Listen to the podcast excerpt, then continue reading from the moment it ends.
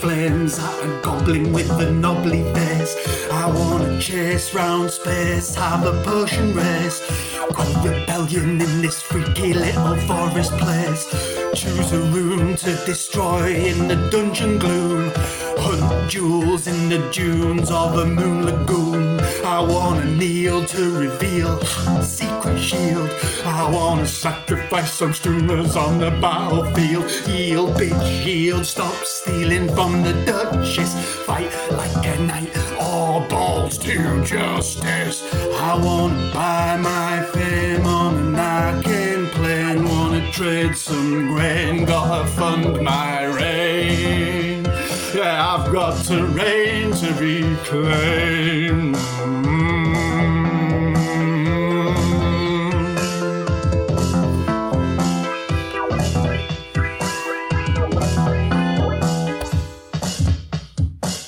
Oh my days! It's time for the Handsome Boys Club. It's the Handsome Boys Club. Thank you for working on that, Ben. I know you dropped out of Spiel for a couple of hours to go and write that, and I'm indebted to you. Uh, Vlada Schvartel uh, did the drums. Um, Pete, I'm a bit disappointed. who's I asked you to come up with a theme tune, and um, you you spat in my face. Actually, I remember quite clearly. I it's for your own protection and for the listeners' protection. If they heard me trying to make a tune, even of my own devising, it would be unpleasant. Folks, we are. It's a podcast first here at the Handsome Boys Club because I am podcasting in my pajamas. Your your pajamas. My pod, I put my special pajamas on because it's the end of the night and we're all very sleepy boys. Who's the sleepiest? I don't think it's me. I don't think it's me. Right. Well, I'll watch Well, you you're in your pajamas. so- Wait, and if I'm not the sleepiest guy, and Ben's not the sleepiest guy, and are you the sleepiest guy? Yes, I'm Oh. the sleepiest guy. Okay, so we're all in Correct. agreement. Um, so I'm probably going to go to bed after this, but you're going to play a couple more board games. Three. Yeah, oh, quick- we're gonna play. Quick Ark Nova. Yeah, if you could. Can you talk in your sleep at all? Can we get you to like? Adjudicate. I- are could, you- could you learn a new game for us? I usually podcast in my sleep, so I'll probably just go do a separate podcast Yeah. called the Handsomest Boy Club. um, okay, so as usual, we start off every episode by asking who's the chump, who is king of Chumpton, Chumpton USA, president and king all rolled into one because they didn't have a revolution. No. Pete, I believe you are President Chumpton. Yeah, so I was a chump because I'm a hypocrite. Uh, so, and is that not the most chumply thing to be a hypocrite? I would pin, pin my Yeah, life it's like on it. you like you're a double chump because you're a chump, but then you, you're a self-enforced chump as well. Yeah, I've reinforced the chump. Basically, I was saying earlier that uh, I only care about mechanics. That's all I care about. I don't give a shit about the pictures. Mechanics, I am mechanic man.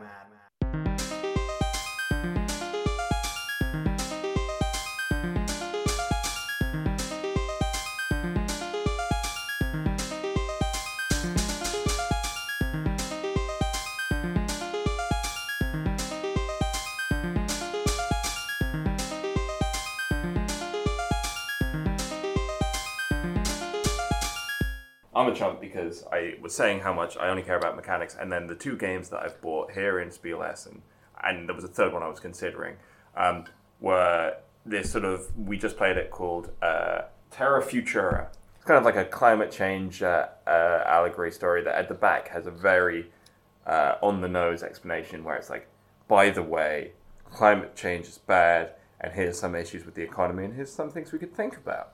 And it's very good in that regard, and it was an okay game, but I basically got it because it was cheap and it was climate change. The other one I got was the Marxist Dwarfs game that we talked about earlier, and again, the f- whole thing of that was I saw it across the room, and it's just like that calls to me. That, that that brain just going, oh, there's a thing for me. as we're walking out from that to towards the Warhammer place to leave the place. Walk past TC uh no C uh yeah CTG, which was a game that had like a fake magic card back on the front cover, mm. and it was called Card Trading Game, and it was a game the theme of which was you're a card collector collecting trading cards from trading card games, and it's about like getting the most expensive collection. And it actually sounded kind of good, and I slightly regret not buying it, but again, that would have made me the chump, so I've avoided a tiny amount of chumpness there. Lack of chumpness over here. Quick question: one theme each, quick, mm. one word, two words, sentence. What's what's a theme that you're like? You'll always have a look at the back of the box. You'll check the price. You'll be interested in playing. What's what's that theme that makes you go, okay, I'll have a look at this. I would say like fantasy. That's really common. I'd say I do like if it's protesty, if it's Mm. like political. I kick. I backed something on Kickstarter called Block by Block, which looked cute and fun. But And we played purely, it. and we played it a, cou- a few months ago. But like purely because it was about like uprising, and that's quite an uncommon theme. I don't see that a lot. Mm. No. Like it does, it is there, but like it was quite cute and Mm. fun within my wheelhouse. So yeah, something like political and fist in the air. Hey Ben, Sincere Lovecraft. right? Yeah, don't- you I- talked about Lovecraft on a train. I, lo- I like Lovecraftian stuff, but like I don't want it to be throwaway because a lot of some games do just go and it's got bloody Cthulhu. Oh. in." Um, like I want games that are like trying to do genuine horror, mm, but they mm. are in that Lovecraft like 1920s Very like racist. cosmic horror. I Lovecraft was incredibly racist and it's very problematic. But I will give Fantasy Flight their credit. They're very good at diversity anyway, but they really lean into it with their, all their Lovecraft stuff and they make sure they've got a really diverse cast of characters. Don't Google Lovecraft stock. Listener, tell us in the comment about Lovecraft stock. Uh, yeah, for me, like you, it's political stuff. And there was one as we were walking towards before we reached the um, Marxist one. There was um, another one. Like there were a few games that were like explicitly about climate change and this sort of thing. And I'm like, I'm at least interested in this sort of. Well, obviously, I'm an activist about it, but also like I'm interested in like turning that into a board game and trying to like spread the message in different ways and that kind of thing. Um, so that that will get me. And the other one I thought of was at the moment like mushrooms, like uh, uh, mushroom or goblin-y themed, like fun little fungus guys. I had one more thing, and this is this is my other answer, which is a bit of a cop out answer, but is anything different? And the reason I didn't say that is there's some stuff where they go, no one's done a game about what if Custard was really into climbing ladders or whatever. but like, so you know, we had we played a game called Power Vacuum, which was a Yeah. trick taking game, very basic, but the theme was. Um, a vacuum has died, so there's a power vacuum, ha ha ha ha ha. Mm. Because the vacuum is the leader, so everyone's trying to like Get the electricity, the power. Yeah, get- get the theme, pa- yeah, like, yeah. It was specifically like Yeah, yeah. Stalin vacuum. Um, and that's like a theme that it was death of death of Stalin, but it's a trick taking game about appliances, right? That immediately gets more points because I've not seen a game like that. So it's one of the reasons I love Wingspan because that's a game about like what if verbs. That's the whole pro- prospect. But there's a lot of games out there that do a concept that no one else has done, but also it's just like we're doing something wacky way, and I don't really like it. Well, let's go back to Terra Firma. Futura. Terra, Terra Futura, uh, a game that Pete bought. We're going to say how much it was at the end. So keep guessing, listeners. So it's time for Ben's favourite part of the podcast, where he reads the back of the box. We live on a planet with limited resources, and we should try to make use of materials as efficiently as possible. One feasible solution is the so-called circular economy, which is inspired by natural, perfectly closed cycles without waste, and is applicable in our economic system. That was part of the uh, foreword. I'll read the actual back of the box, which says. The post word, not the forward. Build a land of tomorrow, cultivate your territory, and create a self-sufficient economy. Terra Futura is a fast-paced yet strategic engine-building game offering many paths to victory, some of which are not exactly, in inverted commas, clean. It doesn't say in inverted commas, there's inverted commas, but you can't see that. Strange inverted commas. But you took it because it was like about growing cities and plants and Yeah, economy and yeah. and but like pollution. So Yeah, let's exactly. talk about it. I mean, so At it's length. it's uh, overtly a political game to get you to think about things. Yeah. Um, uh, I'm going to go on a wild tangent and say, last year or two years ago, I read a book about palm oil. Where if you if you sort of vaguely get around into leftist stuff on the internet, you'll hear the term commodity fetishism a lot. Or you know when people start to talk about theory, oh, no, I don't know what that is. It was really succinctly put here, where it's like basically the idea that I understood from commodity fetishism was like when something in a supermarket effectively is just a thing on the supermarket with a price and you don't think about any aspect of how it got there and this i think does a nice aspect like of trying to like mm. make us think about what the economy actually is mm. and what it means when you like pay money for something uh, because then that means that it's being built elsewhere. Well i mean if you pay some money for something even if it's built close. Anyway there's lots of like aspects to the economy and it's mm. complicated but like tries to make you think a little bit more. It's very simple mechanically game, and because of that, they have a nice spiel on the back, basically spiel Uh, back, explaining uh, w- why it's an allegory for climate change and just talking about the issues with the economy as currently construed. Um, and it's nice for that, and I like that. Nice. Well, it was a bit, you know, worker placement e resource collection. Ben, it was quite a cute little game, wasn't it? Like, I, I They, was. they was describe it as engine building. engine building, like lots of like tokens, like physical meeples and stuff, and yeah, you built up stuff. Yeah, it reminds me of a game we've played a few times called Evil High Priest, uh, yeah. you love that. I do, I do really like it, but it's got this kind of um, ladder of prop, of like resources. So you're kind of trying to upgrade different resources. I think the the thing that makes the game click is you get two kind of secret objective cards, but they're more like what your scoring criteria are, and you can either sc- double score or you can sc- or you can trigger more of your cards at the end of the game. I think you always have to. So sorry, i I don't think you can double score. I think, Oh, you pick Yeah, you pick one. Basically, each you've got two cards which have basically a thing to trigger some stuff from what you've built, uh, based on where it is in the grid that you've built, and then you've got a scoring mechanism, and you choose either like both from the same card or one from one card and one from the other card. Okay, so I think that's what makes the game. The other thing that's interesting as a puzzle is basically you you trigger each card five times, um, Yeah. but it doesn't feel that way. So there's a real puzzle around how often you trigger. You're going to trigger them a certain number of times, but when's the optimum time to trigger them, and what's the optimum combination of getting stuff? It's an interesting puzzle. Yeah, you get to order it. Yeah, each game is kind of gonna, I imagine, be a new puzzle. And there's the pollution element very explicitly, which is that like you can basically destroy your tiles and make them unusable if you do too many polluting things. And it's yeah, Couple of other board games we wanted to highlight before we move on. T- two quickies we did, Ben. Hello. Hello. We did Zooywood, which Oh, is yeah. where you control a little penguin laying eggs and try and trap your opponent by laying eggs that they can't smash into. So I want to be clear that I don't think this is this isn't a game I particularly enjoyed playing, but I think it's an interesting game because you're on a hexagon and there's a load of different triangles, and it's it's it's almost like um, what's I can't remember what it's called that sort of one-on-one game of solitaire. I don't I don't know what the game's called, but it's it's kind of like that. So you're and I in my head I had it down right. I need to get all my eggs on the board and stop Henry having eggs. That's not what the game's about at all. It's trying to create a situation where your opponent has no legal moves. Um, it's very odd. Like, and there's there's things that don't really make sense. It, it feels like the action cards are kind of territory control cards. So one of them is just like they remove one of their pieces from the board, but an action in the game is put your piece on the board. So if you're trying to stop them giving actions, creating a, an action card that in a normal territory control game would be good, it actually is bad because that just goes, well, you've definitely got at least one more legal move. It's it, it was an odd game. It was like the Japanese game Go, Yes, that's the one. and I think it was also a Japanese game. So it feels like it was a bit of a Go rebranded to be funny about penguins. Yeah, it was about penguins film making a film.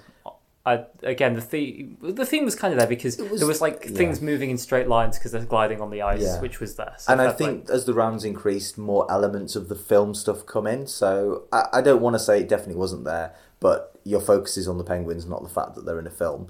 And then we had a little game of Deductio, where we just had hmm. two. We had a card each, and we just had to guess what the other card was. But we had some clues. Yeah, so it's very much a logic game. So you have a number. I had the number eight, and then three clues appear, and then some numbers appear as well. So there's 20 numbers in the deck, and then you have to take a clue that applies to your card. So basically, you have to choose which information you're giving to your opponent whilst trying to give them the minimum amount of information so you can guess their number before they guess yours. It's an interesting game. I think it's a well designed game.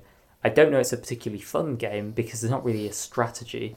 Um, like there would mo- often you can only take a clue if it's appropriate to you, and often there was only one clue that I could take, so uh, there wasn't really a choice.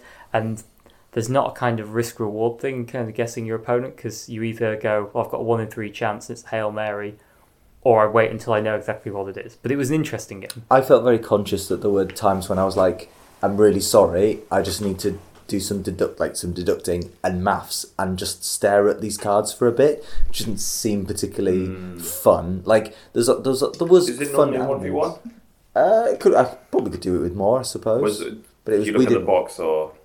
I don't know actually. Yeah. Because I I'm thinking why like be I'm thinking the comparison to Paranormal Captivity, Hmm. which we played, where like you it sounds very similar, really. I mean, it's It's sort of a Cluedo, well, I guess. cru- crucially, you you just highlight what I was going to say as a piece of feedback. Being able to scratch them off would make a big difference because Ah. then once you go, every time you like, you have to work through and work out which Oh, numbers yeah. you've eliminated. By just being able to go look and go, yep, okay, the five numbers left. It could be would speed things up. It's time for Pete to pitch an idea in Pitch and Pass. I had basically I'm going to recycle an idea I had for a video game. This pitch is not starting strong. No, but it's gonna it's gonna bad to get it's bad to shoot up because the name of the game is Lazarus. Okay, so this is in Cyberpunk Palestine, Jesus time. okay, Okay. this is You- gonna, this is going to be very easy to sell abroad. You play as uh, a recently deceased and resurrected laser enthusiast. In your time of being passed away. How away. do you know about lasers? Sorry? How do you know about lasers if it took place two thousand years ago? No, it's Cyberpunk. Oh, It's a- sorry. Okay. Is it like an alternate reality where cyberpunk emerged thousands of years earlier than it would have normally done? normally. It hasn't, Or- it hasn't emerged. Or maybe Christianity emerges late. Sorry, sorry, Pete. We interrupted. The, the, look, the I the deep lore. I'm not in. I'm, I haven't got there yet. If you want to talk about it, it, we I can work with you here. Let, tell us more about Lazarus. And do you So- play as him? You play as him, Right. and maybe it's gonna have to be cooperative. Um, I because the original plan was, as I said, it, I'm recycling an idea because I'm lazy, but I think it's a fun concept, right? So the video game idea was you basically have to fight through levels.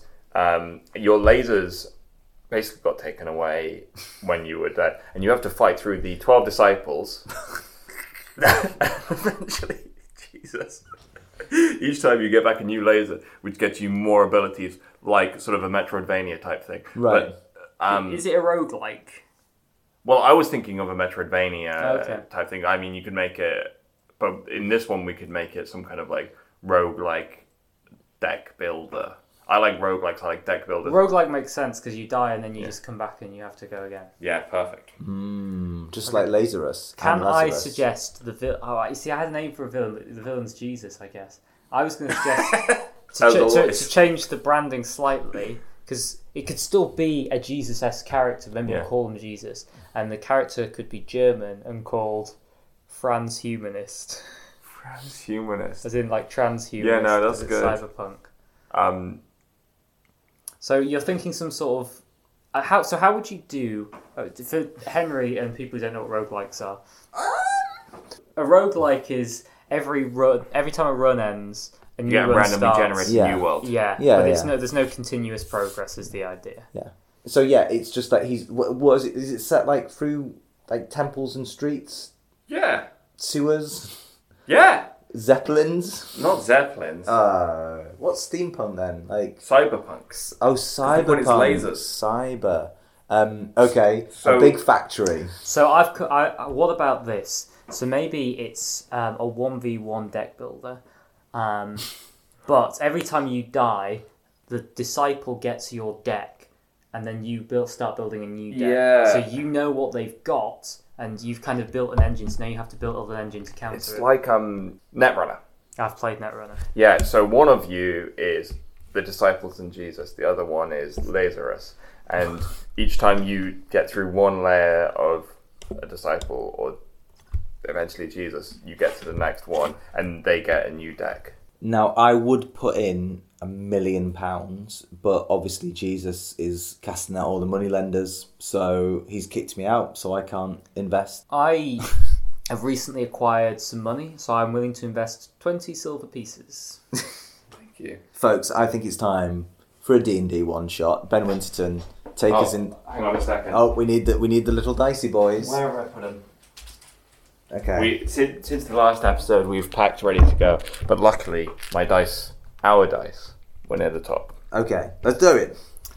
The overwhelming smell of rotting and rubbish fills your nostrils, your eyes start to cry tears as you climb out of the rubbish mountain that is left on this desolate planet. You can see your ship, having ejected you when the computer malfunctioned, drifting off into space, and you have but two minutes to find a way back to it. Who's trying to get back onto the Where's ship? the? So I'm I'm big lad McLavin. Um, I'm an engineer for the ship, um, but my left hand has been replaced with a gigantic robot hand, and I um, start like pressing buttons on it, and it starts like shining lots of lights and making lots of sound effects because it's like try and get the attention. Um, I'm not. It's not my ship. I'm actually a denizen of the planet, and I'm a rat man. Skibbity boop boop skiddy bop. Ski boop beep boop bop. Are you trying to help me? Do you want I'm to take gonna the try ship to fight yourself? okay, uh, roll for initiative. Oh dear. Oh, mate. 19 Oh, plus God. one because I'm pretty dexterous. Uh, roll, roll for initiative. Uh, for me. Okay, you go first. Uh, What's your character's name? Sorry. Ratman. a rat man. A rat. Sorry, a, a Ratman. Sorry. Um, I, I, I'm gonna gnash at him with my enormous, my enormous gnashes. Thirteen. Uh, roll for damage. Uh, what, what's that? D eight, D10, D12, D12. No. Six. Okay, you take six points of damage. Uh, are you going to fight back, or are you I'm, going to? I'm a big tough guy, but I'm aware that my spaceship is flying off. So what I'm going to do is I'm going to try and pick up this little horrible rat creature and yeet it at the spaceship to try and get attention. Like just like, look, I'm here. Like, Okay. As if you know, like like pinging up. Yeah, yeah. ping Roll, uh, roll strength. Are you going to do anything in response to him? No, I just try and contest it. with Okay. My weak little rat body. Yeah, yeah, Well, large rat body. Okay, your aim is true. He bounces off the ship. Sorry, a Ratman bounces off the ship, and the ship starts coming back towards you. Um, what was your character called? Big lad McLavin. Mc- Big Lad McLavin, you're safe. A Ratman, you find yourself hurtling through space. What bounced off it into space? I guess that's it for rat man. That's it for a rat You have about 10 seconds before you lose consciousness. What are you going to do? Oh bother, not again. Um, yeah, I, I, I flail. And big lad McLavin No, like makes gets a tattoo to remember on his robot massive. As you robot flail, a meteorite hits you and knocks you back down to rubbish. And that is time. It's time on the round. Uh, Lovely business. Active player, this is turn zero. Next player, we start turn one of five. What, what, what are you talking about? Still a Magic pre-release reference for you. Hey. Or Magic, any kind of tournament where this Folks. time is. It's time for everyone's favourite feature, Shot in the Dark. Ben, how long would it take you to travel to the moon? Oh, this is this is good. This is like travelling to Cat. spaceships that are, Yeah. uh, to the Right. moon. Do you know the moon? Uh, I'm aware of its work. If you travelled the entire way at 70 miles an hour, so you, you're travelling 70 miles an hour, Driving up there. driving, up, Uh, driving up to the moon for Christmas. I think it takes you 6,000 hours. 6,000 hours. Ah, can you say it in months and days, please? Um, that's, that's so good. I, I'm, I'm, No, I'm, no, hang on. Oh, yeah, I'm are just, you going to do the calculation or are you just going I'll do. I'll no, do. I'll do the calculation. Um, so uh, just give me a sec. So that's going to be, um, and then you want it in day. You want it in months and days. I don't want it in days and So months. that's- the card that's in does. days, so it's in 400 days. So um, that is. Um, so I'm going to say that's. Um, I don't know, 13 months and four days. 13 months and 4 days. Mates, 4 months and 21 days. Oh well, fair That's play. all 4 months and you get up there. Get up, get up there and back before the next spiel. I, I think the sun's 218,000 miles away, but I might be wrong. What percentage of men say that they are scared of spiders? Hmm. Well, I'm going to go based on this. So I, I, can. I can change my intonation. What percentage of men say they're scared of spiders? Well, so okay. Thanks for the inter- for the intonation. Uh, I was going to say based on this room, thirty-three percent. Based on what you've said, fifteen percent. The answer is 33%. Oh, Uh, com- Whoa. compared to 52% of women, according to this. Fascinating times. There's also people who identify as men and women. and there's also uh, spiders that don't uh, be scary. No, there's so not. true. That's so true, bestie. It's fine to kill spiders. No. Okay, here we go. Here we go. This is a good one. Uh, Henry, you're a big centrist, so I think you're probably going to know this I one. love the centre. You love to compromise, don't you? I love the splinters on my bum. Um, well, tell me this. In euros, how much did French President Emmanuel Macron spend on removing splinters from his bum? I'm just kidding. Makeup in the first three months in office. First three months. Three months. In euros. Yeah. Uh, 2,000 euros. Any any raise or lower on that? On makeup, I'm going to say 3,768. You're both out by a factor of 10. 26,000 euros.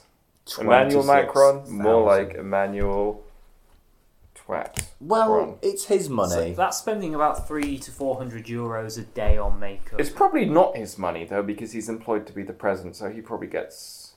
And he's Makeup. probably. You've convinced me, Pete. Stipends. He's wrong. Um, works though, doesn't it? He looks fucking fantastic next to his decrepit wife, who was his teacher. She's not decrepit, but she was his teacher. Listen, folks. Instead of this debate, I think it's time for a good old-fashioned board game debate.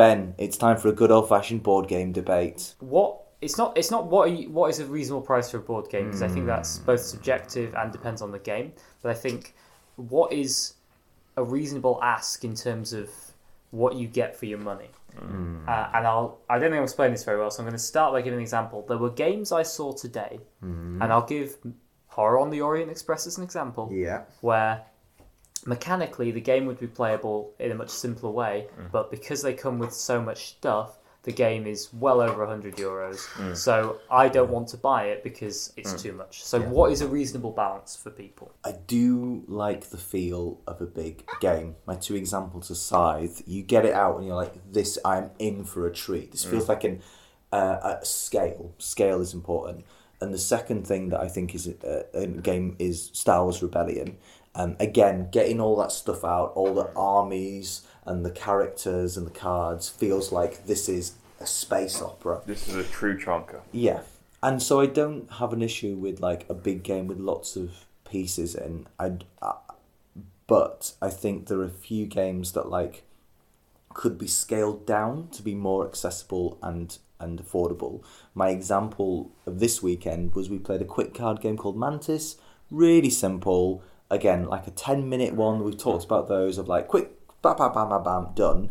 I saw the box. It was nineteen pounds. It was in a big cardboard box. I was like, "This is a deck of cards. That's literally all it is. Is a deck of cards." Yeah. So like, Big this, box is annoying. yeah. So this could be ten euros less, right? There's something about it that I went, I don't really, I don't feel like I'm getting my worth out of that. Look at Love Letters, massive success. It's one of the games you get in Waterstones, for goodness sake. And that is just a little dinky, little baggy, few cubes and a box, and it's it's worked on that. So I think there's I was a little bit trying to nudge everything upwards Yeah. somewhat. Oh, we didn't say how much uh, Terra Fera. Yeah, I was going to talk about that in Let's- a second. let's go But for I, I first also wanted to talk about Magic Horror. Mm. That game is a blooming big box. Whoa.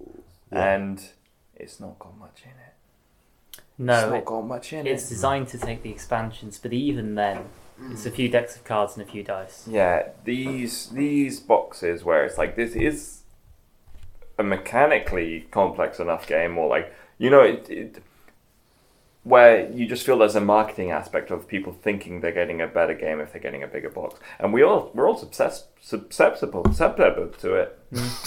It's easy for you to say. Hey, Hey. I, the, the mantra is that the, Size the shelf doesn't matter. the shelf space is your advertising space. So the bigger your mm. box, the bigger your mm. advert for your game. yeah.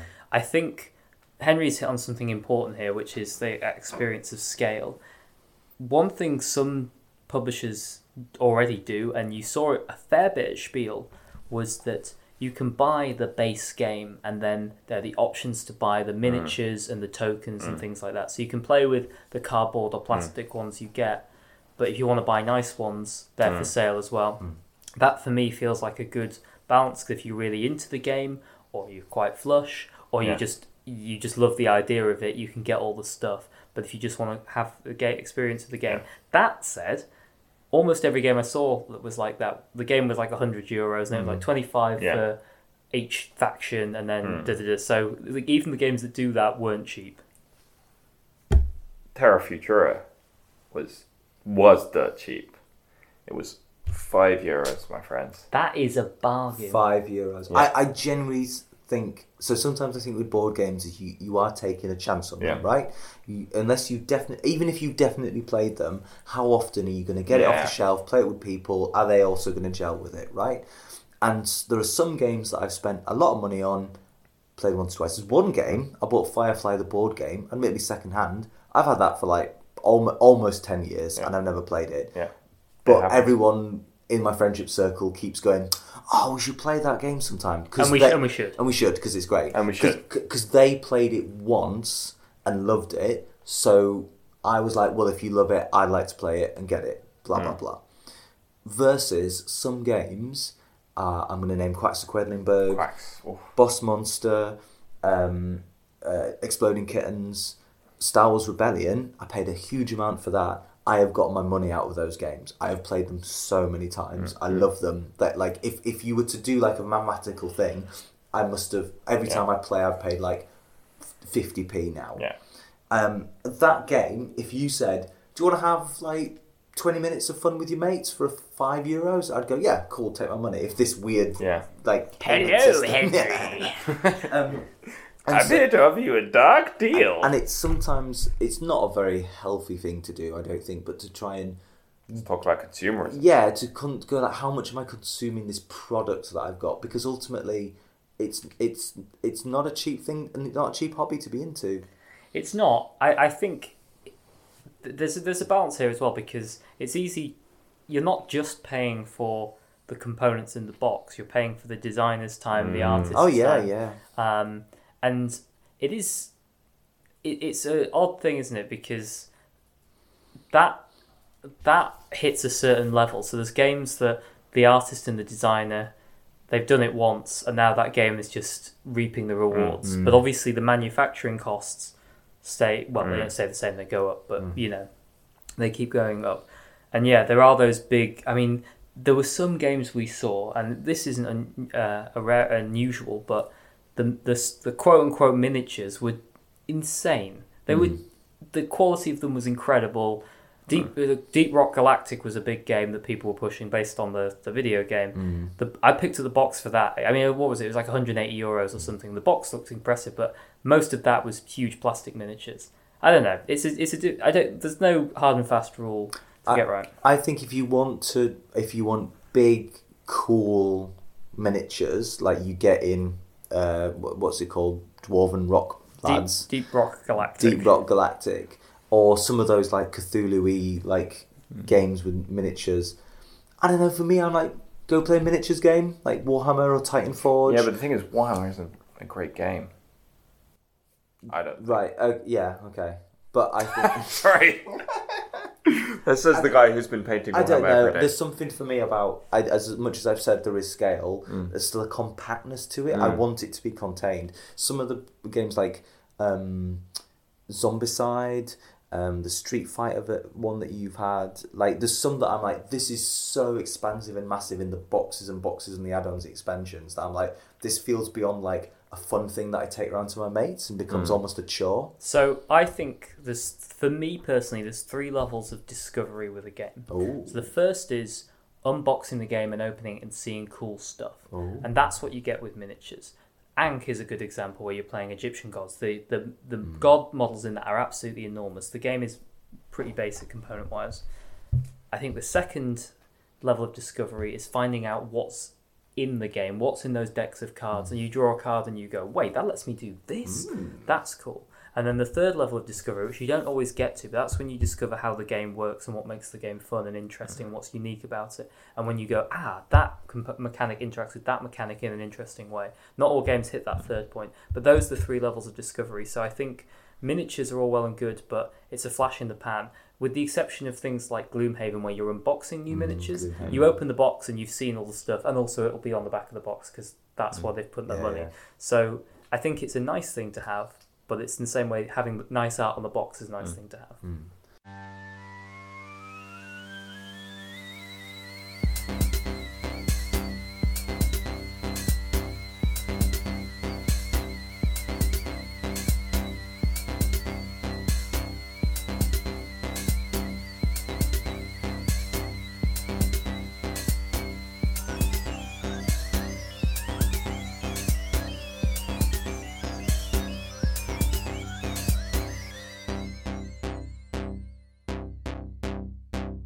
It's time to reveal the chunk, and this chunk is a mighty Primaris Space Marine of the 41st millennium. Now, admittedly, this chunky big boy defending humanity is been put into a tiny little scale, but there are three of them. Now, uh, Pete, as you'll know from podcast numero dos, uh, has been uh, painting these lovely models, and here they are on the table. Ooh, yeah. You get to imagine, listener, that they look great rather than a little bit crummy. So, I, as someone that loves Warhammer, has uh, successfully guessed which one Pete painted on day one, day two, and day three. But Ben, as uh, Chumpo McGee, is going to guess which one painted. Do you want to describe them for the listener as a as a slight outsider of Warhammer lore compared to me and Henry? I would Yeah, we're, say. we're pretty big deals actually. Okay, well, I'll start by saying these look. I mean, two of these I'd say are functionally identical in terms of their aesthetic, Goodness, this guy. and one of them is holding a flamethrower. Um, they all have a sort of military grey green as their base. Um, one of them has a lot more gold going on. Now, one of them I recognise as oh god, his head is so wobbly. It's okay. Have fun with it. Okay. The other heads aren't wobbly, but I recognise this character from a previous D and D one shot we did whilst having a sandwich, which is Billy, sorry Barry Blue Bolter. Um, then we've got what's his character called? Uh, that's Ash. Ash from the band Ash. Yeah. Uh, and what's his character called? I don't think we had a name for him yet. Um, this that's a rat man. That's a rat man. And you've also produced what I can only describe I it didn't produce this. as a bin. This is this is a prop bin that was on one of the tables as a please take this as a gift and take our business card. And I did both. Which one of these three space marines would help you move house? Um, this one looks the strongest, so I'm going to go for um, A rat man. a Bratman. I think this one was painted second and this one was painted third. So I'm going to say Barry, then a Bratman, then Ash. Ash was painted at the beginning. Oh, you've got worse then. Yes. there you go. Lovely business. Um, f- folks, what a lovely time we've had here at the Handsome Boys Club. If you want to be a member of the Handsome Boys Club, you better get handsome and into board games and be our friend. You don't have to be a boy though. No. And uh, join our Patreon. yes. Like, subscribe. We don't have a Patreon. I'm, I'm far too busy to put up like. We've got a patron, No, a demonic patron. Right. So, the very last thing to say is, of course, at the corpse wedding, it's Lazarus marrying a little rat man in space. The wedding taking place in a cyberpunk galaxy far, far away. now, L- Lazarus occupies an interesting space in the corpse wedding lore because Lazarus is continually going between life and death. Mm. So once you've died and come back, are Mm. you still a corpse? Yeah, so he's that, that the marriage is annulled. So Right. as soon so he's he get he's getting married a lot of times, a lot of corpse weddings basically. Sure. Big shout out to Jarmouse for all the jingles and music and the amazing theme tune. Yeah, yeah, yeah. How have you two found Spiel, this being your first time coming here? I absolutely loved it. I th- I'm really glad I read some some advice, and my advice I'm going to pass on is pretty much what was given to me, is um, ha- have a bit of a plan of what you want to go and look at. Now that might be that you don't know what that plan is until you're there, but if you see a game you like, go straight to it. And and I I'd say not be pushy like the people that just sat down at Spellbound, which we're still bitter about, but like hover around, keep an eye, ask people how long they're going to be. That's sort, you know, as long as you're polite, that's the vibe, mm. and like that's how you get in and play games. Because to be honest, if you're not like as a bit on it and a bit looking for stuff and that sort of mm. just just keeping an eye on stuff, you could probably go quite a while without playing a game. And like, although you're there for eight hours, that's that's it's so vibe. easy. It's The- it's so easy the- to just keep sort of wandering hovering and missing out on stuff. On the Thursday, I think I maybe played like a couple of the card games in the TCG area, hmm.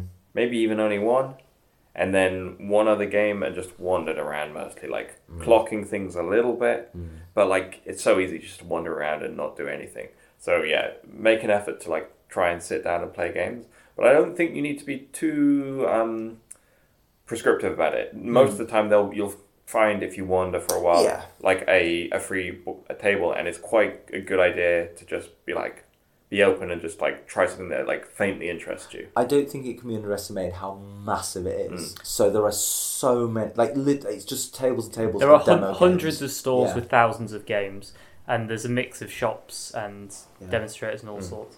I think the one I I went in expecting to have a nice time, and I had a fantastic time. And it's just everyone's lovely. Hmm. Like Yeah. no one's rude. Sometimes there are definitely echelons of nerd culture which are very exclusionary. I didn't experience that once. Hmm. Everyone just seemed very welcoming, very open to talk. Hmm. Language can be a bit of a barrier sometimes. yeah. Um, but A lot the- of it is in German. a lot of it is in German, especially in the sec like the, the, the shops. It can be difficult to find stuff in English. Yeah, I'd say I'd say I didn't have a massive problem with uh, demo games. Like Mm. usually there was somebody there that spoke English. Maybe once or twice they'd have to wait for some money or swap round. But I'd say that like th- yeah, a lot of shops you'd be like, oh, let's have a look there. It's all in German, so like actually that sort of discounts. But so there's a lot of energy in like finding the, Mm. the stall that you're looking for. There was a cute little bookshop in the gallery that had loads of sci-fi and fantasy books, and no, and that looked like they were probably a lot of them secondhand. And normally I just like Hmm. beeline for that, and it's just, and it was like in a nice car and everything. It's all in German. What a waste of my. I'd say as a board Not game, for me, unfortunately. I'd say a lot of um, worker placement games. A lot of like your your was it Cas Cas Cas of what's that meeple? Carcassonne. Carcassonne. A lot of like putting your resources down, getting your wood, settlers of Catani type stuff. Like, and I like those games. I'm not against them, but by like day two, like today, I kept sort of half jokingly being like, I'd quite like to play like a territory control game. And a lot of the demos we sat down at, I think, was about like how you play a card to get some magic to, to get this, to get these victory points. And I was like, oh, I just, and, and like, I think that's quite an American type thing. This is obviously a very European, German based thing. So just being in mind that, like, not saying the games are samey because we said there are thousands of different games and there are different halls with like family games and miniatures games and expert games, but sometimes the variety, I don't know, did wear a little bit for me, to, to be honest. Um, cool. Okay. I recommend going four days, getting the lay of the land on the first day, Mm. but being a bit uh, bit more methodical about it. Yeah. So when uh, Henry and Ben uh, first arrived on the Saturday morning, well, yeah, first arrived to Spiel on Mm. Saturday morning, we made a beeline for the Lying Pirates game, which turned out to not be that amazing, but it was one that I had seen and clocked as one that was of interest to me, and we just went straight for it. And I think that was quite a nice tone setting thing, and it's nice to have a target as well. I think the best example was the second day this morning. Yeah, you and me, Ben, we were like, we played Mlem, we really like it, and we saw uh, Evil Corp, and we liked the look of it, and you were also quite keen to go and play Lorcana. So that morning, we went straight to the Mlem queue because they'd sold out the following day and bought a copy. Then crossed over and went and like got a game quite quickly at Evil Corp, hmm. and then because we're all in the same vicinity, we went and did Lorcana, and and then and then that was like you know that was only like the first couple of hours. That's not like all day, but we'd been a bit more bit tactical and strategic planning. But that's because the previous day we'd played this game, we'd seen this game, we'd noticed this game, so we were basing on like previous knowledge, previous sexy knowledge. It's long. Paint a space marine every day. It's good to have a way to have downtime. And don't forget to be a handsome boy. And try to buy your own food beforehand because it's well expensive. Can come. Easy advice. Yeah, they don't check your bags, uh, which is mainly useful for bringing in food. Not that they would. Well, anyway, in this case, they clearly didn't care about you bringing in food, which is great. Quite busy, noisy. If you're sensitive to large crowds, a bit of shit. Like people will just knock knock into you. Bags. Like it's not. I don't think it's noisy in the sense people like playing like music. It's not loud. and People like shouting. It's not like a, a football match or anything like that. It's, it's just like a, a level of background noise. Um, but yeah, if you are sensitive to that, there are sort of breakout areas like hall seven wasn't used and people sort of spilling into there and in the corridors. I think you can find few your little outside areas. your corners. which is super nice to get Yeah, there because it gets um, hot. hot and board gamey. So, same time next year, lads? Well, not same time next year. Should we come to Spiel next year? It might not be on at the same time. Probably similar time at least. Similar time next year. Similar time next year? Similar time next year. Keep being handsome. Okay. Got it.